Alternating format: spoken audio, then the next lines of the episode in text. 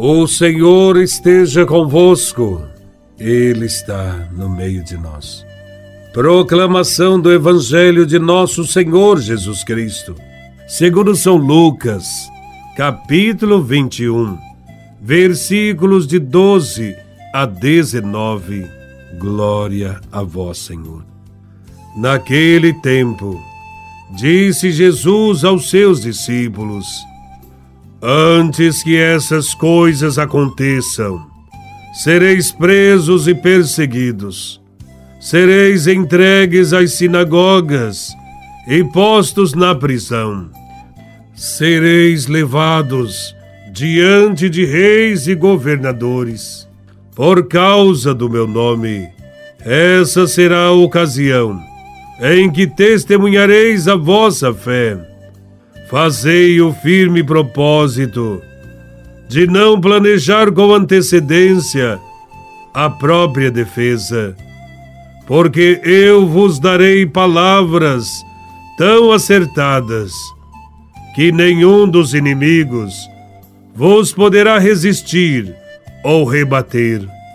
Sereis entregues, até mesmo pelos próprios pais, irmãos, parentes e amigos, e eles matarão alguns de vós. Todos vos odiarão por causa do meu nome. Mas vós não perdereis um só fio de cabelo da vossa cabeça. É permanecendo firmes que ireis ganhar a vida. Palavra da salvação. Glória a vós, Senhor.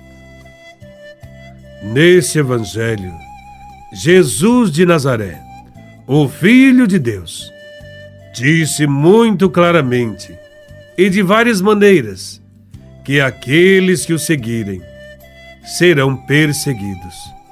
Seguir Jesus ou querer viver a vontade dele em nossa vida acarreta tribulações, incompreensões em meio ao mundo de pagãos que não aceitam o reino de Deus. O testemunho do nome de Jesus atrairia de tal forma a ira dos inimigos que estes lançariam mão de toda sorte de maldade contra os seguidores do Mestre.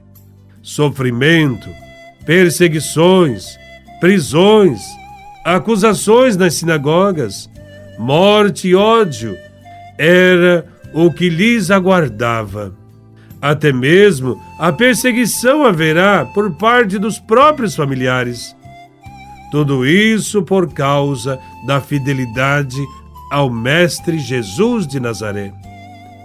Jesus dá aos seus discípulos ensinamentos acerca de como deveriam se comportar diante de tais tribulações. Ele convoca os seus discípulos a darem testemunho de fé e a permanecerem firmes na hora da provação. Em meio às perseguições, devemos permanecer firmes na fé, sem negar o Senhor, sabendo que é permanecendo firmes que iremos ganhar a vida eterna. As aflições deste tempo presente não podem ser comparadas com a glória que nos será revelada. Jesus afirma que nos momentos mais difíceis, os seus discípulos receberiam ajuda divina, de forma que não precisariam preparar a própria defesa. Receberiam também uma sabedoria tão sublime, capaz de levá-los a convencer seus adversários. O Pai os protegerá, porque tem nas mãos a vida dos discípulos, tem o poder de livrá-los do mal. Jesus promete que nada de mal acontecerá, nem a um só fio de cabelo, pois Ele estará conosco todos os dias, até o fim dos tempos. Os verdadeiros cristãos sempre foram perseguidos, em qualquer época e lugar que tenham vivido. Algumas vezes, a perseguição é mais forte, outras vezes, menos forte, mas a perseguição haverá sempre. É nos momentos de dor e sofrimento que a nossa fé é testada. Muitos são os que, em situações de perda, de perseguição e desespero, se revoltam contra Deus, perdem a fé e até mesmo abandonam a igreja. Quem age assim demonstra que nunca teve fé, porque uma fé que se abala na dor ainda não é fé.